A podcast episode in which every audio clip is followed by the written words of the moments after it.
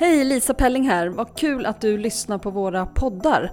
Hoppas att du också tar chansen att gå in på vår hemsida och läsa alla artiklar, reportage, ledartexter som finns där. Kolla gärna också på sidan hur du kan stötta vår verksamhet. Och du prenumererar väl redan på vårt nyhetsbrev? Observatörerna. Det är de som i ett allt mer byråkratiserat och svårmanövrerat samhälle gör tidningen till det viktigaste vapnet mot förstelning och maktmissbruk som tar upp kampen mot det som tycks dumt, gement och vrångt.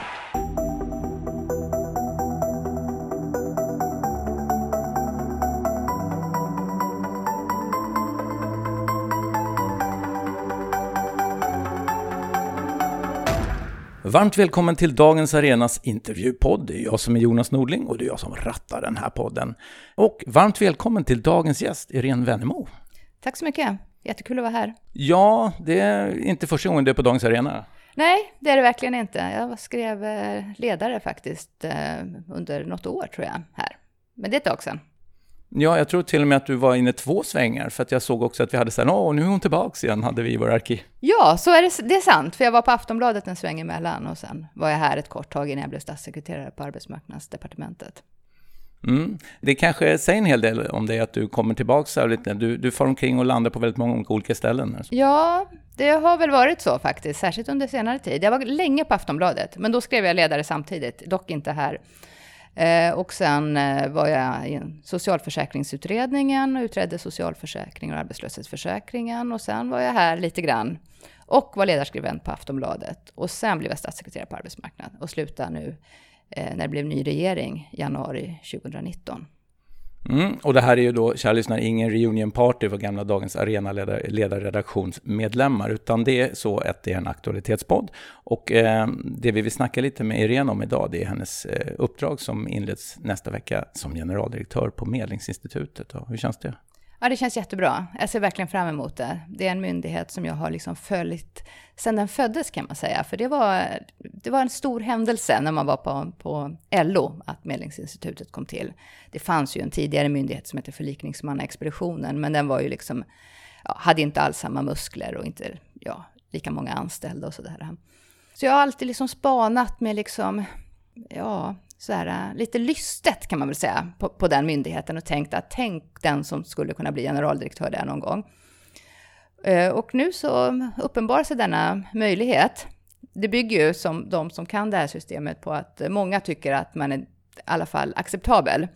För det är inte så att bara regeringen har åsikter om vem som ska vara där, utan det måste finnas liksom en acceptans både från arbetsgivarsidan och från den fackliga sidan på att eh, de tror att man kan göra ett bra jobb. Mm, och nu tror jag att vi ska backa bandet lite eh, innan vi går all in på Medlingsinstitutet och stanna fast vid vem du är. Alltså mer än att nu vet vi att du har jobbat på Dagens Arena och du har varit på Aftonbladet och du har varit socialförsäkringsutredare eh, och statssekreterare han du få med också i din korta liksom, presentation. Men vem är du egentligen? Då? Ja, det är en bra fråga. Eh, jag har väl liksom, det är väl ingen slump att jag har gjort olika saker. För jag är liksom intresserad av väldigt mycket olika saker. Eh, och eh, jag flyttade till Sverige som ganska liten. Eh, har norska föräldrar, både bodde utomlands i Sydamerika mina första år. Eh, och sen ja, växte jag upp utanför Stockholm i, i ja, Bromma och Vällingby.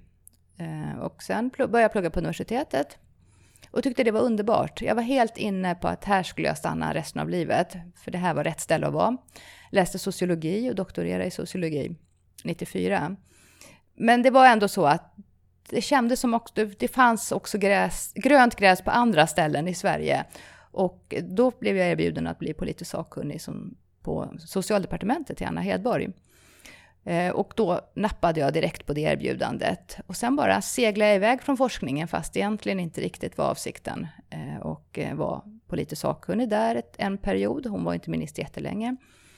Eh, gick vidare till jobba för Göran Persson ett kort tag, hans första halvår som statsminister. Det var inget bra halvår för honom, kan man väl säga. Det var, allt gick fel och det var jättetråkigt att jobba där, tyckte jag. Jag kände verkligen inte att jag riktigt passade på statsrådsberedningen. Eh, de som inte kan det så är det ju liksom kansliet för, för eh, eh statsministern och när allt har gått snett, då hamnar frågorna där. Och då måste man liksom välja mellan pest och kolera. Men man har liksom egentligen väldigt lite möjlighet att påverka att det blir något tredje alternativ som inte är det. Ja, det var ganska tråkigt. Så då gick jag över och började jobba på LO. Vad var det för saker som gick snett? Nej, men det var väl mycket att man, att man hamnar väldigt långt, man är liksom, kommer sent i processer. Och man får ju bestämma mycket, ja. Men man får bestämma över dåliga alternativ där man känner att om jag hade varit med där tidigare så hade vi haft ett tredje alternativ som kanske var bättre. Och när jag jobbade på socialdepartementet, då hade jag haft möjlighet till det, verkligen påverka saker mycket tidigare. Så det är väl, jag, det är ganska, kanske symptomatiskt för mig att, att liksom att liksom bara bestämma tycker inte jag är jättekul, men att se till att det dyker upp, att det finns goda alternativ ta beslut om är mycket roligare. Och, eh, ja, sen hamnade jag på, på eh, LO och var där. Där var jag länge, 13 år faktiskt. Först som utredare, hade först arbetsmarknadspolitik, sen hade jag välfärdsfrågor. Sen blev jag enhetschef. Eh, det var näringspolitik och utbildningsfrågor och ah, lite så här diverse portfölj. Men sen sista åren så hade jag, var jag chef på arbetslivsenheten som hade hela förhandlings, alla förhandlingsfrågor, arbetsrätten och så där också. Sen hade jag väl gjort mitt. 13 år är lång tid faktiskt. Man kände så här att eh, när nya, nyvalda personer i ledningen sa saker så sa jag så här, ja men det bestämde vi ju på den och den kongressen och så. Plötsligen var jag en av de där som jag hade tyckt var väldigt jobbig när jag började som visste allt och hade, allt var gjort redan. Så att då var det dags att, att röra på sig. Mm, du ville inte längre ha tre alternativ, du visste vilket det skulle bli i slutändan. Precis. Nej men det var, nej men lite så. Men, men det är ju så när man har varit länge på ett ställe faktiskt, att man blir lite grann att det där har vi redan testat. Det gick inte. Det kommer inte gå nu heller. Och oftast har ju de rätt, de personerna, men det betyder ju inte att de inte också kan vara lite destruktiva. Mm. Och den som lyssnar har nu kanske mm, en rätt klar bild att vi pratar om en klassisk socialdemokratisk profil på dig helt enkelt. Ja, nej, men är man politiskt sakkunnig åt en socialdemokratisk regering, då ingår det också att man är socialdemokrat. Och LO har ju också alltid haft en stark koppling till Socialdemokraterna.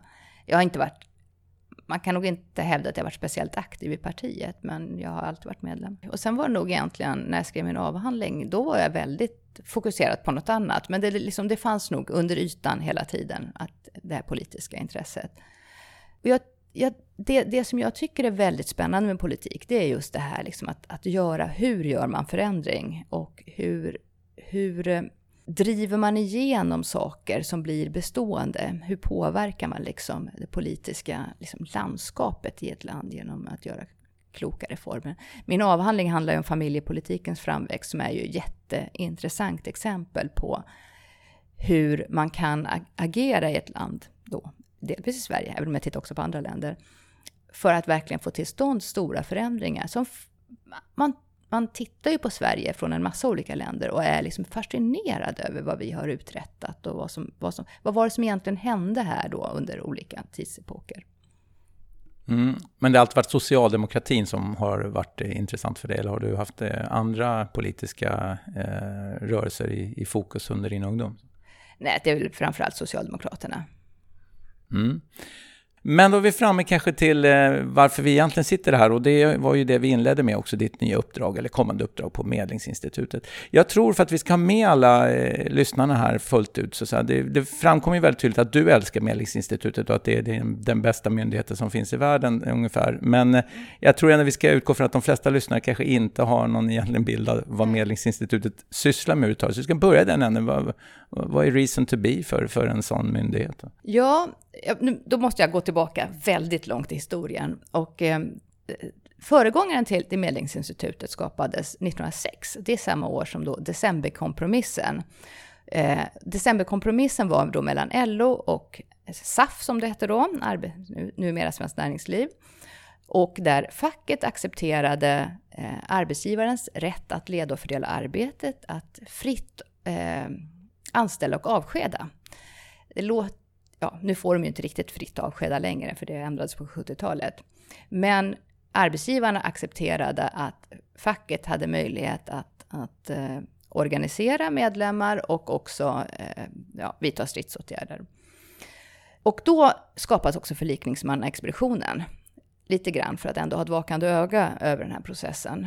Sen hade man ett extremt stökigt eh, period på 20-talet i Sverige. Vi var liksom världsledande på strejker. Och sen kom Saltsjöbadsavtalet som var liksom nästa stora förändring. Och innan dess kom också eh, Arbetsdomstolen och en kollektivavtalslag. Och man kan säga Saltsjöbadsavtalet, Arbetsdomstolen, det var ju blev extremt välfungerande. Strejkerna gick ner på en jättelåg nivå och sen var det liksom frid och fröjd egentligen hela efterkrigstiden. Men sen på 70 80-talet, en bit in på 90-talet, då kan man säga att då började en stökig period igen med liksom eh, lönerna steg alldeles, ja, man kan, man kan diskutera om de steg för mycket, men i alla fall, det blev en sån här pris och lönespiral uppåt. Så att lönerna steg, men priserna steg också. Och reallönerna ökade egentligen ganska svagt under, många period, under en lång period. Och det var också ganska mycket strejker och konflikter. Man försökte liksom på alla möjliga sätt få ordning på det. Man hade såna olika Haga-samtal där man bjöd in arbetsmarknadsparter.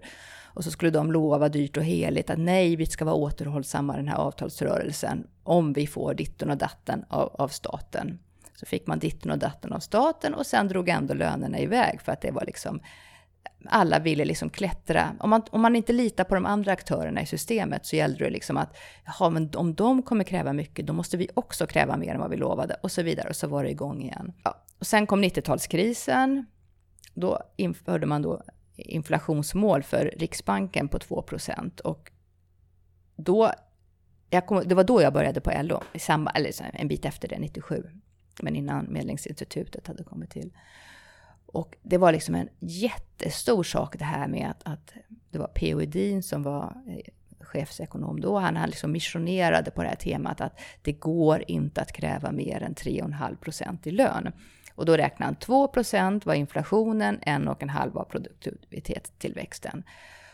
Och att 3,5 procent, det kommer ändå vara tillräckligt liksom. Och sen behövde man få ner arbetslösheten och då är det viktigt att liksom inte Riksbanken var tvungen att höja, höja räntan då för att liksom pressa ner lönenivåerna ytterligare. Och det här med att man bara skulle kräva 3,5 procent, det var helt främmande på 90-talet. Det upplevdes ju som att liksom, nej men det går ju inte att ha så dåliga lönelyft. Så att, ja, det här var ju liksom, så hela 90-talet var liksom, lönebildningen var en jättestor fråga. Och jag kommer ihåg väldigt väl när, när Göran Persson blev vald till eh, partiledare och han blev också statsminister. Höll han ett, han höll flera tal, men ett tal, det handlade typ bara om lönebildning. Jag förstod ju då, jag hade inte hållit på med lönebildning till, tidigare, men jag förstod då att lönebildning verkar vara väldigt viktigt. Jag hade ännu inte börjat på LO, utan jag skulle jobba med statsministern. Att det var så viktigt fattade inte jag. Men det tyckte väl ganska få, att det var så viktigt att man behövde hålla typ ett helt tal om det. Men det var verkligen, man såg det verkligen som en nyckel till att få ordning på, på svensk ekonomi. Att de liksom, lönekraven fortfarande låg alldeles för högt. Då skulle Riksbanken höja räntan, då skulle arbetslösheten ligga på en hög nivå och så vidare. Så då började jag, sen slutade jag statsministern och började på LO istället och kom in i ett sånt här lönebildningsprojekt, det första jag gjorde. Och eh, ingen visste ju riktigt hur det här skulle ske. Det var bara att det här var en viktig fråga, det måste ske någon förändring, vi kan inte, det kan inte vara som tidigare. Och det som hände, det var att då kom industriavtalet till, eh, 98. Och eh, då formerade de sig liksom kring det här som vi nu pratar om som märket. Att, egentligen är det så att industrin kan ju inte bestämma över de andra, så fungerar ju inte modellen, utan det bygger ju på att alla förbund också accepterar industriavtalet och den principen. Och man behövde också, ansåg man från industrins sida, men också från LOs sida, att man behövde ha lite mer ökade statliga muskler på det här området. Man ville inte ha en jätteförändring av, av liksom konfliktreglerna. De hade ju i stora drag fungerat bra och facket ville ju liksom inte försvaga fackets makt. Men mm, lite mer behövde man nog göra från statlig sida.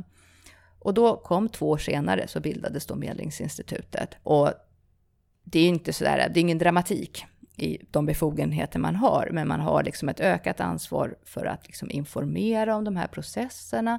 Man tillsätter medlare och man kan liksom tvinga på fack och arbetsgivare medlare, även om de inte vill ha det.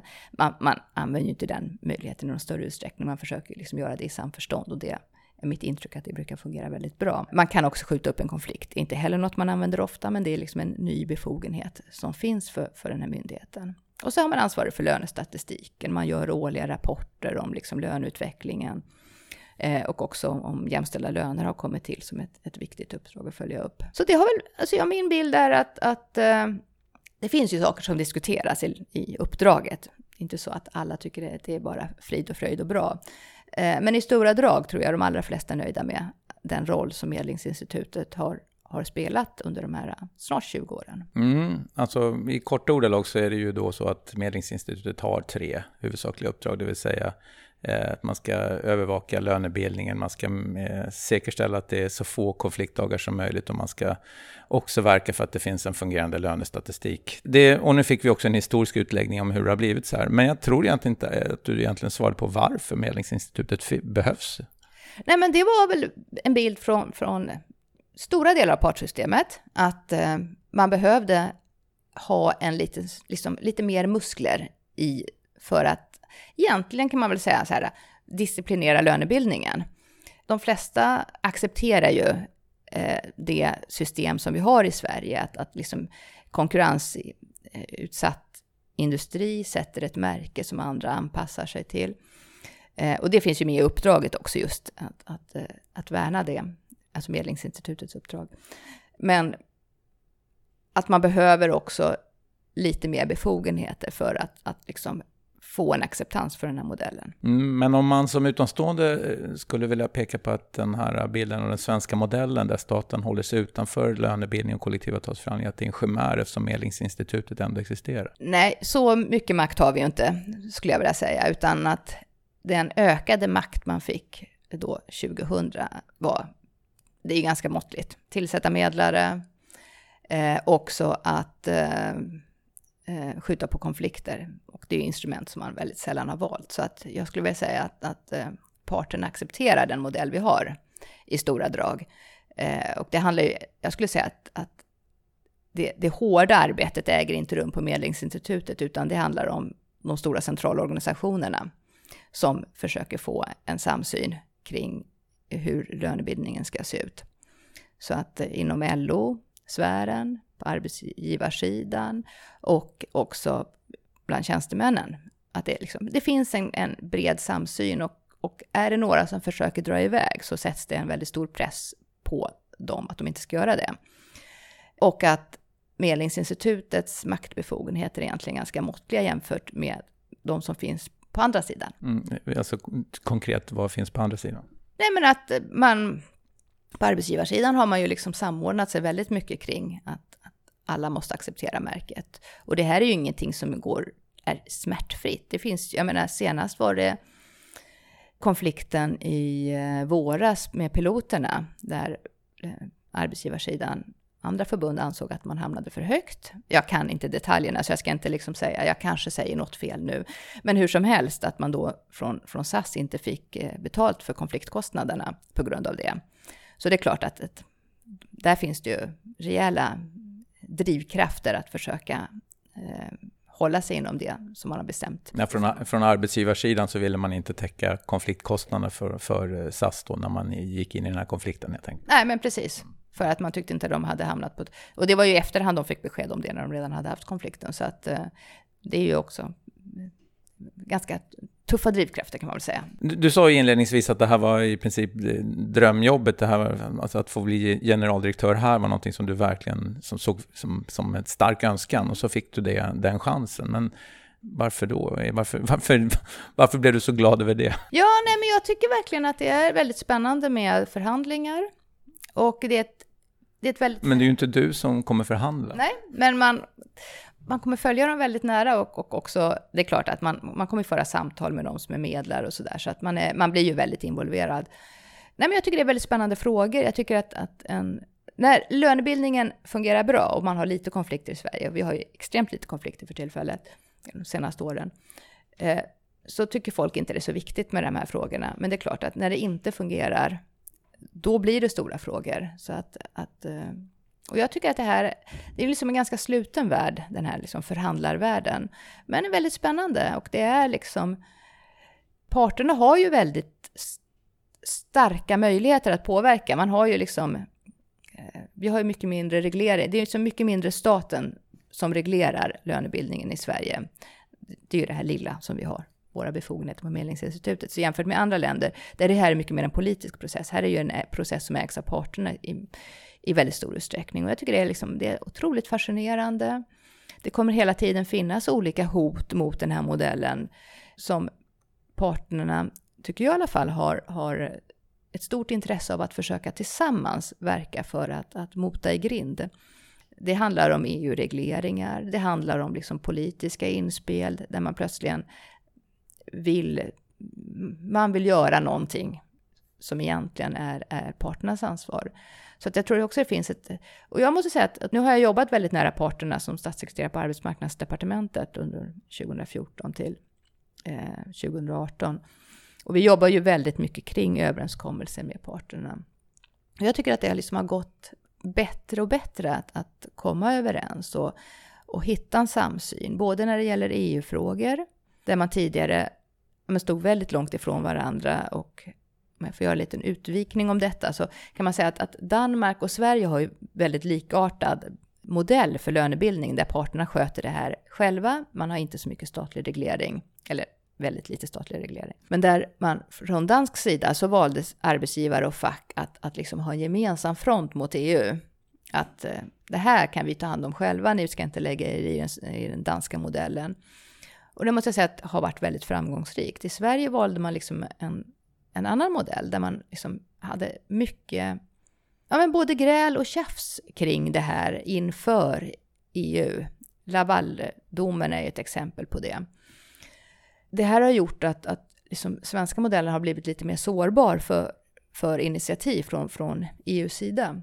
Jag ska bara säga, för Lavaldomen, det handlar ju om vilka kollektivavtal som ska gälla i Sverige i förhållande till var uppdraget är givet och var de som arbetar kommer ifrån. Ja, precis. De utstationerade arbetstagare i Sverige. Och då fick vi en konflikt där, där liksom arbetsgivarsidan hade en tolkning av vad som gällde, facken hade en annan tolkning och frågan hamnade i EU-domstolen. Eh, och de dömde på ett sätt som ja, men faktiskt nästan chockerade en del av den fackliga världen. Man hade trott att, att eh, möjligheten att vidta stridsåtgärder, som är inskriven i vår grundlag, var liksom självklar. Hade, vi hade mycket diskussioner, jag var på LO då innan det här inträffade. Man hade ju inte trott på det här domslutet. Och sen kom det, om man behövde då eh, lagstifta på ett helt annat sätt om modellen. Man hade liksom egentligen rundat, om man tittade på lagstiftningen där så var det liksom som ett ja, var helt otydlig på vad som gällde egentligen, så behövde man göra det. Och det har ju varit en som följetong sedan dess. Men min bild är väl att både från facklig sida och från arbetsgivarsida har man fått en mycket större samsyn att, att vi behöver faktiskt ha en gemensam front i de här frågorna. Så att vi inte liksom bakvägen lämnar den, den lönebildningsmodell där parterna har ett stort ansvar eh, som vi har i Sverige. Men om man tittar på då, eh, exempelvis om vi stannar kvar med det här med att försöka hålla ner antalet konfliktdagar som en av uppdragen för Medlingsinstitutet, så var ju i fjol var ju eh, rekord eh, i antal konfliktdagar på liksom, rekordlåg nivå. Det var tror jag bara 50 dagar om jag minns rätt, vilket var det lägsta antalet tappade arbetsdagar i, i arbetsmarknadskonflikter i Sverige sedan man började mäta. är det ett tecken på att institutet gör ett bra jobb eller att man inte behövs längre? Ja, jag tror det var lite mer än 50, men det var egentligen, det var ju inga konfliktdagar eh, som de här stora parterna som förhandlade hade, utan de konfliktdagar var, handlade om, om andra saker än avtalsrörelsen. Och detta trots att det var en stor avtalsrörelse. Så att, ja, det, ja, det var ju anmärkningsvärt lågt. Eh, och det är klart att jag tycker inte man kan ha ambitionen att, att lyckas med det varje gång. Det var fantastiskt att det, jag menar, målet är ju att det ska vara lite konfliktdagar konfliktdagar är ju en stor kostnad både för liksom, eh, företag och för, för facken. Så att, att det kan bli så varje gång, det tror jag är svårt att upprätthålla. Men eh, jag tycker ambitionen ska vara att försöka ha så lite konflikter som möjligt. Och jag, min bild är också att företagen är ju sårbara för fackliga konflikter, så det är klart att sådana här storstrejker som man hade förr, det tror jag liksom, det kommer ju inte ske i någon större utsträckning igen. Så att eh, jag hoppas på att vi kan fortsätta ligga på en låg nivå vad gäller antalet konflikter. Eh, och jag tror att, att det är liksom, det är mångas olika förtjänst kan man väl säga. är läget på arbetsmarknaden spelar roll. Hur man har förarbetat de här frågorna, både på fackliga sidan och arbetsgivare. Oftast blir det ju konflikter när man liksom har också, det finns ju många skäl till att det blir konflikter, men en vanlig skäl till att det blir konflikt, det är ju att man liksom, man har gett, man har, man har skapat förhoppningar om något som inte kan infrias. För då är det ju väldigt svårt att backa ur en konflikt. Om man har liksom stora grupper i ett fackförbund tror att nu kommer det bli på ett speciellt sätt och så blir det inte det. Då är det ju liksom lätt att man liksom driver mot en konflikt. Så att jag tror att väldigt mycket viktigt arbete sker i de fackliga organisationerna, att man gör ett bra förberedelsearbete inför avtalsrörelsen, så att man har en, en gemensam bild av ungefär var det här kommer landa, vilka som är de viktiga frågorna att, att försöka vinna, vad nivån ungefär kommer hamna på och så vidare. Och när det där arbetet inte sker, då är det problematiskt. Men när man gör ett bra jobb så, så har man mycket större förutsättningar att, att undvika konflikter på arbetsmarknaden. Och samma sak gäller förstås på arbetsgivarsidan, att man också där skapar rätt förväntningar på, på ungefär var man kommer hamna någonstans. Och ja, mitt intryck är att man jobbar liksom ganska medvetet och bra i de flesta fackförbund kring detta. Men sen ibland så liksom, ibland kan det gå snett. Att man liksom, ja det händer någonting, Eh, det skapas en bild av att man kan liksom landa på, på en nivå där eh, utan att det kostar i något annat avseende.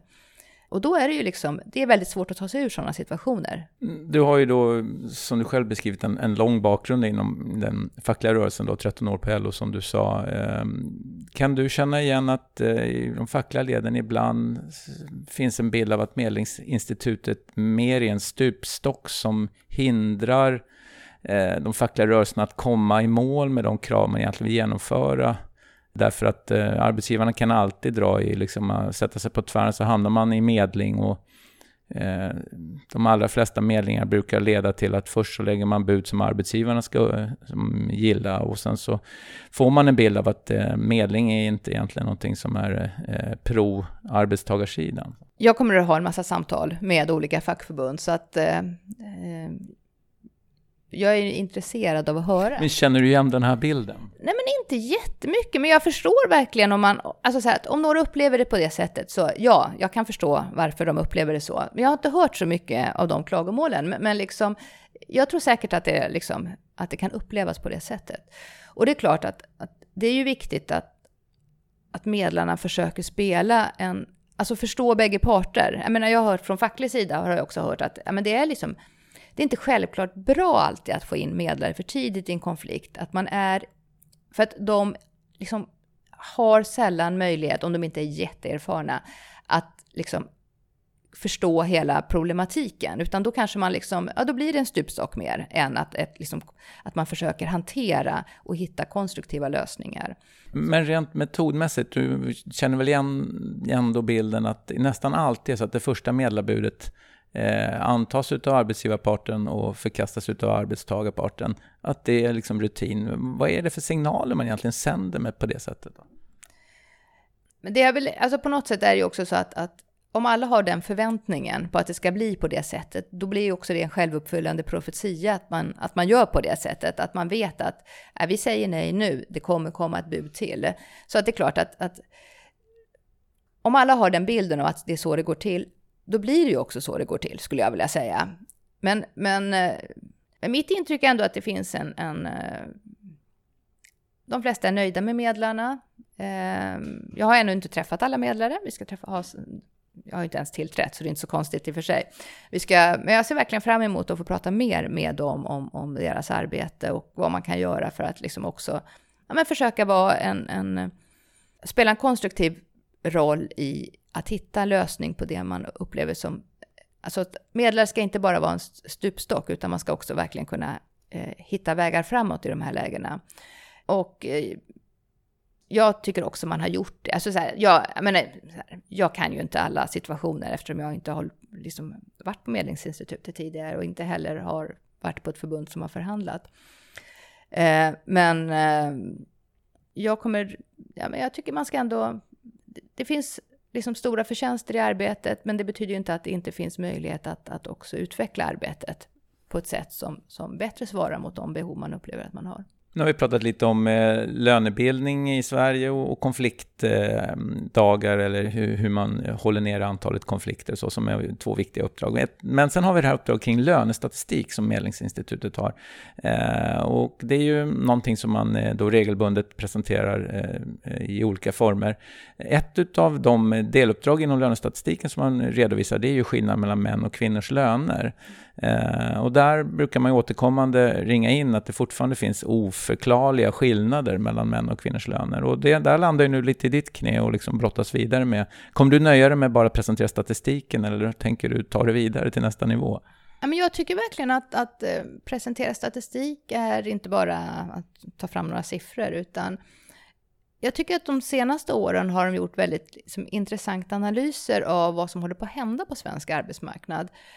Och man kan väl säga att, att det har hänt något som är intressant, för man kan se att, att eh, och det finns liksom flera indikationer som pekar i samma riktning, att lönerna mellan, löneskillnaden mellan män och kvinnor börjar sluta sig ännu lite snabbare.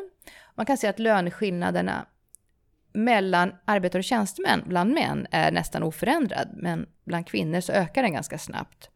Och deras bild, eh, ja, den är inte bara som bygger på den, den statistik de har, är att det handlar väldigt mycket om att kvinnor i mycket större utsträckning har chefsjobb och då också får de riktigt höga lönerna. Då får man en ökad lönespridning inom gruppen kvinnor, men man kommer också snabbare ikapp.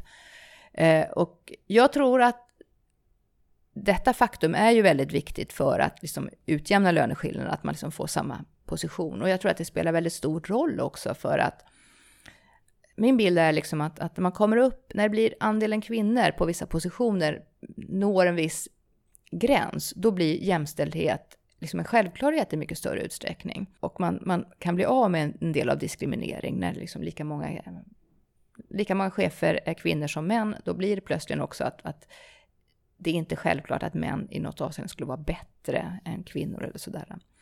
Men det är klart att det finns fortfarande eh, löneskillnader. Men det stora handlar ju om att man jobbar i olika sektorer med olika villkor, eh, skulle jag säga. Inom kommunal sektor så är löneskillnaden mellan kvinnor och män i princip obefintlig. Men däremot att, att väldigt många kvinnor jobbar i kommunal sektor som generellt sett har ganska låga löner, det spelar ju roll för de inkomster man har och att man, många av dem inte har eh, heltid till exempel. Det gör ju att i familjen är det ändå så att mannen har oftast den höga inkomsten och kvinnan har den låga inkomsten. Och det beror inte på att egentligen eh, att det är någon diskriminering av kvinnor, utan att man har, liksom är i olika sektorer med olika villkor. Mm. Men om vi håller fast vid den här termen oförklarade eller oförklarliga skillnader som jag tror att Medlingsinstitutet använder själv i sin statistik. Eh, den tyder ju på att det inte är då eh, skillnader som går att peka ut genom att man har olika typer av jobb eller befinner sig i offentlig kontra privat sektor utan att de går, helt enkelt inte går att förklara i nuvarande modell. Eh, och man tänker sig då att man skulle kunna ser mer proaktivt även på det här uppdraget, precis som man kanske har aktivt med medling, så skulle man kunna tillsätta en hel del mycket mer starkare resurser, försöka bena ut och förklara de där skillnaderna för att kunna komma till rätta med dem. Ja, jag tycker, jag måste säga att, att dels är det så att de oförklarliga skillnaderna minskar successivt. Eh, så att det, det, går ju verkligen åt rätt håll. Eh, och hyggligt snabbt åt rätt håll. Det är inte så här att det tar liksom tusen år innan de är borta, utan att det är ändå på, liksom, vi är verkligen Eh, på väg i rätt riktning. Och jag tycker också analysmetoderna är bra, men det är klart att, att, att de är oförklarliga. Det handlar ju om att det finns ju någon form av, antar vi, diskriminering av kvinnor jämfört med män. Och man kan se att det är verkligen stora skillnader mellan olika sektorer. Privata, privatanställda tjänstemän, det är där skillnaden är, de oförklarliga skillnaderna är som allra störst. Och det är klart att, att är det diskriminering så blir det också då en oförklarlig skillnad helt enkelt. Eh, och vi vill ju att, eller jag personligen tycker jag ju förstås att den bör vara så liten som möjligt. Men jag tycker att det här är ett ansvar för parterna och att liksom, jag har ju varit statssekreterare på arbetsmarknadsdepartementet och det var alltid olika propåer från folk som tyckte att man borde göra saker på det här området från statlig sida och jag var väldigt skeptisk till det. Alltså jag tycker man kan göra mycket kring liksom familjepolitikens utformning och ja, så vidare som gör att man liksom skapar en bättre drivkrafter för jämställdhet. Men att börja peta i lönesystemet, det är, liksom, är jag väldigt tveksam till. Jag tycker det är parternas ansvar. Om man tittar lite på din historia, du har ju varit på en, en rad olika eh, platser, som, där, men där du väldigt tydligt har jobbat kring arbetsmarknadsfrågor, socialförsäkringsfrågor. Men det som också har varit väldigt tydligt är att du har befunnit dig i roll där du egentligen har kunnat uttrycka en åsikt av någon form. Eh, och sen har du ju också då varit ledarskribent som vi var inne på initialt också, där du verkligen kunnat tycka om saker och ting. Men även som statssekreterare eller som, så, som utredare så har man ju kunnat föra fram en åsikt. Nu kommer du befinna dig som generaldirektör och tvärtom knappt får säga någonting som kan stämplas som en egen åsikt. Hur känns det? Nej, men jag, jag tror att eh, det inte är så stort problem. Men det är klart att, att eh, och jag tror att man kan ha åsikter, men det bygger på att man behåller sitt förtroende hos både arbetsgivarsidan och, och den fackliga sidan. Att de tycker att man gör sitt jobb bra, att man håller sig inom, liksom, att det man uttrycker en åsikt om, liksom inte retar upp dem.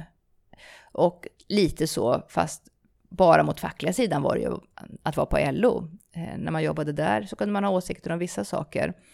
Men om jag till exempel på LO hade sagt att jag tyckte någon hade slutit ett dåligt kollektivavtal, då, då låg man ju jättedåligt till. De blev ju rasande arga på en.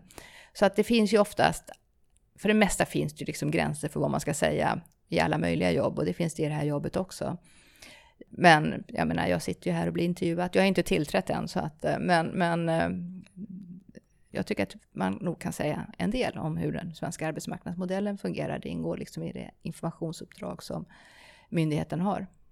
Mm, din företrädare mm, trodde väl att hon gjorde det när hon skrev eh, hur den svenska modellen skulle tolkas i förhållande till den konflikt som rådde i hamnen i Göteborg mm. bland annat. Eh, men den debattartikeln hade ju justitieombudsmannen rätt starka synpunkter på att den gick över gränsen och ansågs vara partisk. Eh, vad, vad känner du där? Ja, men det var väl, jag tyckte det var väldigt överraskande att man kom till den slutsatsen. Så att eh, jag har inte jag har inte läst exakt utlåtandet faktiskt, men... men eh, och jag menar inte att du ska recensera din företrädare heller, men tyder inte det på att det här är extremt minerad mark? Där jag tror att hon i allra högsta grad tyckte att hon uttryckte en väldigt eh, tjänstemannamässig syn på saker och ting, men bevisligen gjorde hon inte det. Ja, nej, jag tyckte det var väldigt överraskande, JOs eh, utlåtande faktiskt. Mm. Känns det inte lite kan du inte bli lite rädd att du kan inte säga någonting givet det facitet då? Jag kommer inte tolka det så i alla fall. Nej, och det lär väl vi bli varse om så småningom vad som händer. Ja. Men eh, jag tänker så här, rent generellt då. Eh, din bakgrund i alla fall, kan det bli en black om foten? Inte för att du inte klarar av jobbet utifrån att förstå vad en generaldirektör ska och inte ska göra, utan att du kan bli befäst med att ja, men du med din bakgrund och sen så blir du ändå liksom att det kan bli en, ett problem för dig just med den bakgrund du har. Och det är väl flera generaldirektörer som har delat samma liksom, problem naturligtvis. Men är det någonting som du har reflekterat över? Tänker du LO-bakgrunden eller? Ja, med den bakgrund du har inom socialdemokratin kanske framför allt. Nej, jag, min bild är att det ska inte vara något större problem. Eh, arbetsgivarna har jag ju fört samtal med eh, kring det. Så att, eh, och min bild är att, att de ser också fördelar med att man kommer från LO-sidan, eller från den fackliga sidan. Att man kan fackliga organisationer bra, att man förstår hur de tänker och att eh, ja, det finns liksom också en stor uppsida med att, att ha den här bakgrunden. Så på det sättet tror jag inte det är problematiskt. Men det är klart att, att eh, jag tycker det är viktigt. Jag vill ju inte bara ha goda relationer med Svenskt Näringsliv och LO. Det finns en massa andra intressenter som påverkas på tjänstemannasidan, andra organisationer, SKL och så vidare. Så att jag vill ha, se till att, att få så brett förtroende som möjligt. Mm. Om vi ska titta lite, vi ska bli lite privata så har du ju också en, du är i familjesituationen, din, din partner har ju varit i alla fall eh, jobbat inom arbetsgivarsidan, gör väl inte det längre, men är det också något som ni har reflekterat över den situationen? Nej, jag tror inte heller det är något problem faktiskt. Eh, det är klart att om hon hade varit förhandlare på arbetsgivarsidan, vilket hon var dels inte förhandlare och dels jobbar hon inte där längre, så, så är det, kan det vara lite besvärligt när det kommer till vissa frågor. Men så är det ju inte. Så att jag tror inte det är något problem. Nej, och hon är ju konsult nu mer så fri. Jag noterade på hennes hemsida så framhåller hon att hon är väldigt bra på att kunna se saker och olika ting därför att hon eh, är, är, är, har en partner som har helt annan politisk åsikt än hon själv. Eh, det är en intressant marknadsföring. Ja, det är det faktiskt. Jag har inte sett det själv. Nej, men det är väl... Eh, nej, men jag tror att det har varit en fördel för mig också att faktiskt kunna men ibland kan man bli så här, särskilt, jag var ju länge på LO och då såg man saker från ett LO-perspektiv och eh, nu har man liksom, eh, men dels varit i staten, dels jobbade hon då på arbetsgivarsidan och man fick en större inblick i, i liksom hur arbetsgivarsidan fungerar. Och sen har jag ju också då som statssekreterare haft mycket mer kontakter med dem och det tycker jag gör, det är en stor fördel i det här jobbet. Att man har haft kontakter med många, att man liksom inte har för smal bakgrund. Mm. Vi ska liksom försöka knyta ihop det hela. Du börjar du nästa vecka då. Vad är det första du ska göra när du kommer till jobbet? Vi ska ha ett måndagsmöte, för det har vi alltid på måndagar 9.30. Så att det ser jag fram emot. Eh, och sen ska jag försöka ha samtal, eller jag ska ha samtal med alla medarbetare. Det är inte jättemånga, så det går bra. Eh, där jag ska försöka liksom lite på djupet förstå vad de egentligen håller på med jag har en hygglig bild av det eftersom jag var ansvarig för den här myndigheten på arbetsmarknadsdepartementet. Så jag har fått regelbundna avdragningar av vad de har gjort. Eh, och eh, haft ett extra stort intresse för just vad de håller på med. Eh, men nu behöver jag liksom fördjupa mig lite ytterligare. Eh, och det är ju liksom både ekonomer och jurister där, så att det är liksom en liten blandning. Eh, sen ska jag försöka träffa också parterna. Jag har tjuvstartat lite grann och träffat en del intressenter redan. Men det, jag behöver träffa ännu fler och liksom, ja, men, få höra lite grann om vilka, vilka förväntningar de har på myndigheten och på mig. Eh, och så har vi avtal eh, 2020 som kommer eh, snart är igång. Den börjar redan hösten, under hösten nu förberedelserna, så att det kommer vara mycket fokus på att liksom vara så väl förberedd som möjligt på, på den kanske intensiva våren vi ser framför oss. Men just detta att vi det håller på att trappas upp nu för den stora avtalsrörelsen nästa år. Ehm, och det finns ju en hel del saker som bubblar där ute. Dels är ju industriavtalet som du nämnde som, som grund för den fungerande lönebildningen idag i allra högsta grad ifrågasatt och kommer ju utmanas kanske ännu mer från, från andra delar inom arbetsmarknaden. Det finns ju bland annat inom LO, den här grupperingen 6F, som, som aktivt utmanar den och kommer att göra det ännu tydligare här när, när avtalsförhandlingarna drar igång. Och parallellt med det så har vi också då en ny upp, tagna diskussioner om förändringar och omställningsavtalen eh, föranlett utav eh, det här 73-punktsprogrammet som kräver att arbetsmarknadens parter ska göra någonting kring eh, turordningsregler och sådana saker. Så allt det här skulle ju kunna leda till en rätt stökig avtalsrörelse. Och nu är du första året och generaldirektör och har första, förra året var det all time low konfliktdagar. Eh, det, kan, eh, det kan bli jobbigt att hålla ner de där siffrorna kanske. Ja, man kan inte göra det bättre liksom. Det är ett problem. Så att, att, eh, nej, men jag, jag kan verkligen se de här utmaningarna som finns. Jag skulle vilja säga att, att vad gäller ah, industriavtalet så tycker jag ändå att även de som liksom eh, är ganska negativa till det, ändå lyfter fram behovet av ett märke för lön, lönebildningen, men de vill vara med och påverka mer. Så det handlar mycket mer om liksom interna maktfrågor än om att man inte accepterar märkessättningen. Och det tror jag är det viktiga, liksom, att det finns en acceptans för att det behövs. Eh, det gör allting otroligt mycket enklare. När vissa grupper tror att de kan strunta i märket, att de kan liksom ha ett eget eh, frispår, det är då vi får stora problem på arbetsmarknaden. Och att man håller på och liksom eh, med lite tuppfäktning kring vem som ska bestämma vad, det kan man hantera mycket lättare tycker jag. Sen vad gäller 73-punktsprogrammet, det är mycket svårare, för det är liksom en... en jag, jag tror att det finns möjligheter för fack och arbetsgivare att bli överens om någonting. Det är inte så att det är en omöjlighet, men man måste inse att det är jättesvårt. För det här är jättekänsliga frågor för de fackliga och, och liksom känsligt och svårt på många sätt. Man har från arbetsgivarsidan, liksom, har man, anser att man, liksom, man har redan vunnit någonting. Eh, så att då klart att då vill man ju verkligen ha ut någonting av den här liksom, segern, även om de tycker inte precis att det de fick i 73-punktsöverenskommelsen är det som de vill ha. De kanske har något annat, men de anser ju att de liksom... Så att det är snårigt och besvärligt och det finns alltid en risk att man hamnar liksom i en, en lösning som egentligen alla tycker är dålig då. Men jag tycker ändå man har börjat i rätt ände på ett seriöst sätt, både från fack och arbetsgivare. Och eh, det gäller att liksom den processen kan, kan fortsätta och att man liksom försöker tänka konstruktivt. Och att inte heller liksom, jag kan ju säga att jag vet ju att det var Centerpartiet var väldigt drivande på den här punkten. Och att inte Centerpartiet blir för låst i att det här ska lösas på ett exakt det sätt de vill. Utan de måste faktiskt, det är viktigt att de lyssnar på både fack och arbetsgivare, deras beskrivning om vad de tycker är det egentliga problemet på arbetsmarknaden. Och deras lösningar framöver. Så att, eh, Men samtidigt finns det ju mycket som talar för att om arbetsgivarna inte är riktigt nöjda med det man kommer fram i partsförhandlingar, då finns det ju en stupstock där som kanske tilltalar dem mer. Ja, men det är det som är, det är ett problem förstås.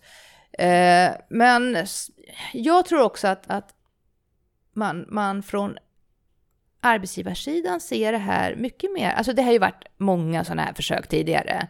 Eftersom jag har jobbat på, eh, länge på LO så kan jag, skulle jag kunna räkna upp alla misslyckanden. Men min bild är ändå att det finns liksom en, en mer seriös inställning från, och en liksom större förhoppningar också om att, att det finns en konstruktiv inställning från den fackliga sidan vad gäller de här frågorna.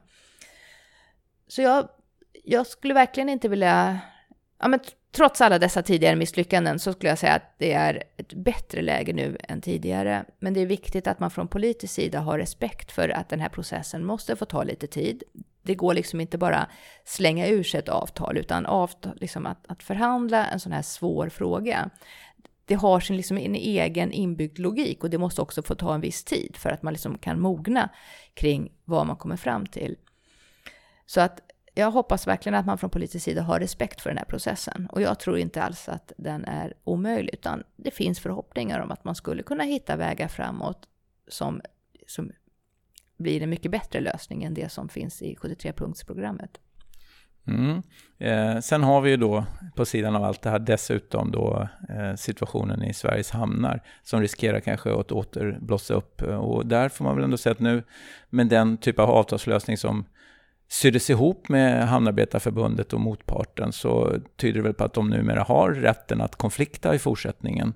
Det kommer de väl själva hävda i alla fall. Tyder det på att de förändringar och konfliktreglerna som gjordes egentligen inte hade någon påverkan och kanske då kommer väckas igen ifall det blir vilt i hamnarna? Ja, nej men det här blir ju en fråga för... Alltså, det är intressant, för Hamnarbetarförbundet sa ju att den här lagändringen påverkar inte oss eftersom vi vill ha kollektivavtal. Då var ju det, hade de ju fortfarande aldrig haft något kollektivavtal när de sa det. Så då kunde alla säga ja, ja. Nu har de ett kollektivavtal. Det är lite gnissel kring det, men ja, men det tycker inte jag är jättekonstigt. Det, det här är ju liksom att det här kommer kräva insatser från bägge parter för att det här ska, få, att det ska fungera. Både från arbetsgivarsidan och från, från den fackliga sidan. Eh, och, eh, och sen har vi, jag menar, får vi se hur det utvecklar sig. Och eh, lagstiftningen är ju liksom... Eh, vi tyckte när jag var på arbetsmarknadsdepartementet så var min bedömning från juristerna var att det här är en lag som ändå på ett vettigt sätt kan prövas i Arbetsdomstolen.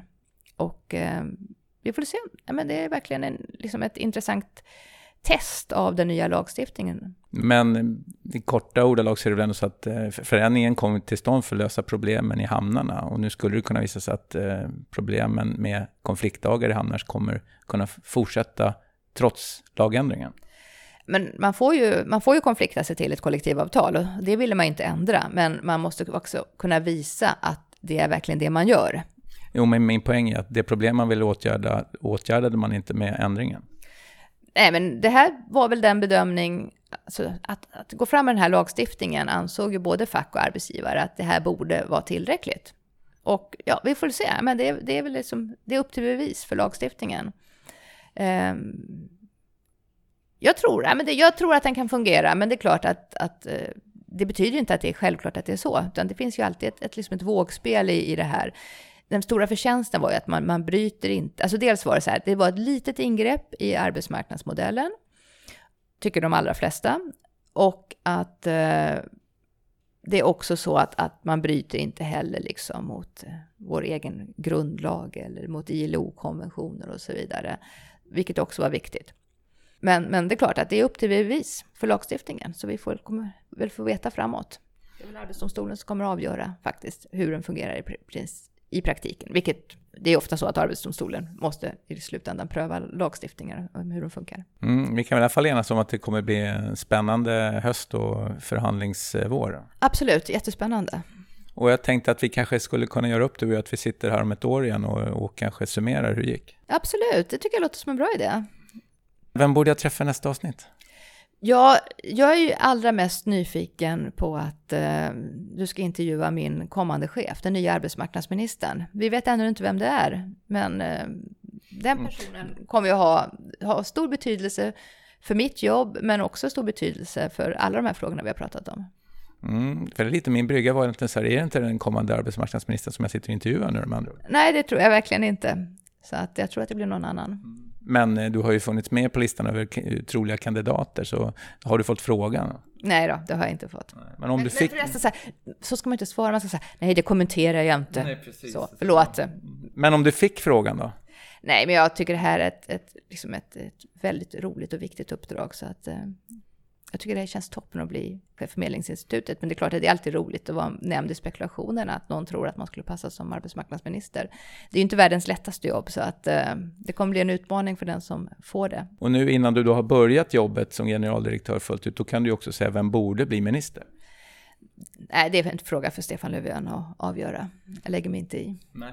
Irene, stort tack för att du tog dig tid i alla fall att vara med i podden. Ja, jättekul att vara med. Och kära lyssnare, stort tack för att du har hängt med hela vägen hit. Eh, nu vet du allting om både Irene Wennemo och Medlingsinstitutet och om ungefär ett år så kommer vi få veta hur den första tiden på uppdraget har varit för Irene, hoppas vi då. Eller om vi snackar om ministerrollen, det får vi se. Jag heter fortfarande Jonas Norling och jag är alltså till vardags chefredaktör på Dagens Arena. En eh, nyhetssajt som jag hoppas att du följer och det bästa sättet att göra det är att signa upp, oss, eh, signa upp dig för vårt nyhetsbrev och det gör du enkelt på vår hemsida. Så att du inte missar någonting utav det som vi gör. Eh, och med det sagt, tills vi hörs igen, ha det bra och ta hand om dig. Hej då!